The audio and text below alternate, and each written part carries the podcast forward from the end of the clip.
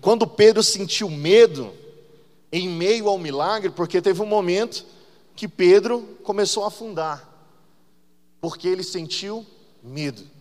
Quando ele sentiu aquele medo, irmãos, olha para cá. Pedro, ele andou sobre as águas, porque ele se lançou no desconhecido. Mas todas as vezes que você se lança no desconhecido em Deus, o resultado é você estar nos braços de Jesus.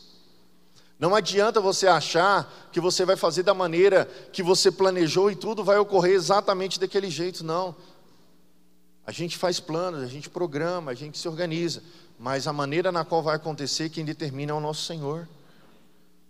Então, olha só, Pedro se lançou no desconhecido e ele andou sobre as águas. E ele finalizou tudo isso com medo e ele gritou: Senhor, me salva! E o que, que aconteceu naquele momento? A palavra diz prontamente. Jesus o resgatou. E é interessante que nesse versículo, está aqui no versículo 31, projeta aí por favor. E prontamente Jesus, estendendo a mão, tomou-lhe e lhe disse: Homem de pequena fé, por que duvidastes? Eu não sei vocês, mas eu, por muitas vezes, quando eu li essa passagem, eu interpretava Jesus dando uma bronca em Pedro falando assim: pô, caramba, mano, você é homem de pequena fé. Mas na verdade, hoje, né, enquanto eu preparava essa palavra, o que veio no meu coração foi que, na verdade, Jesus, ele não estava simplesmente né, brigando com Pedro, exortando Pedro naquele momento, mas, como a palavra diz, prontamente, Jesus levou a mão e trouxe Pedro. Eu acredito que ele Gente, de verdade, eu viajei nessa, nesse versículo hoje.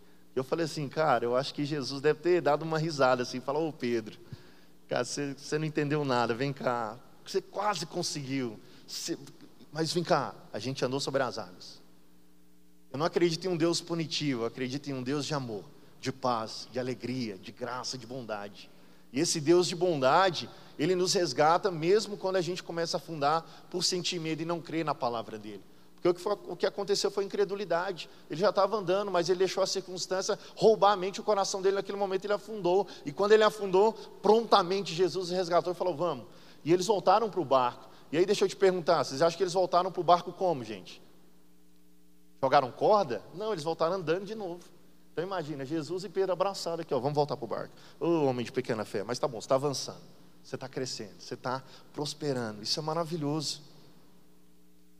Deixa eu falar algo para vocês. Quando a gente está em Cristo, a gente precisa entender que nós não somos mais seres naturais.